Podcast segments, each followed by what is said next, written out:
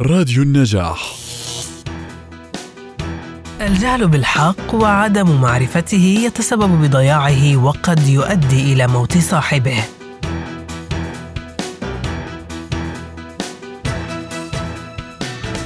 قوانين متعددة تحفظ حق الموظفين في أي مجال كان ولكن عدم معرفة هذه القوانين المؤدية للحق تجعل صاحبها خاسرا له.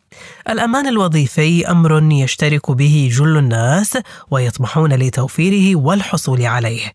فما هي أبسط القوانين الحامية للموظف والتي تحافظ على كرامته؟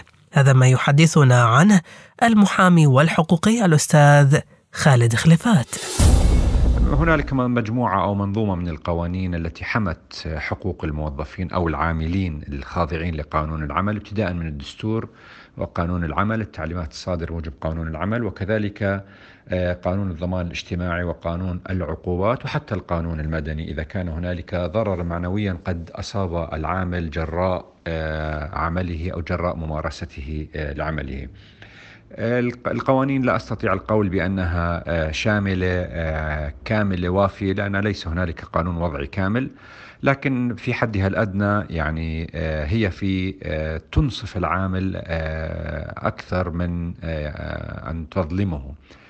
القوانين بحاجة بصراحة إلى المزيد من الحزم تحديدا في الحقوق الماسة بالمصير العمال تحديدا إذا حال في حال تعرض لإصابة أودت بحياته أو أدت إلى تعطله بشكل كامل عن العمل.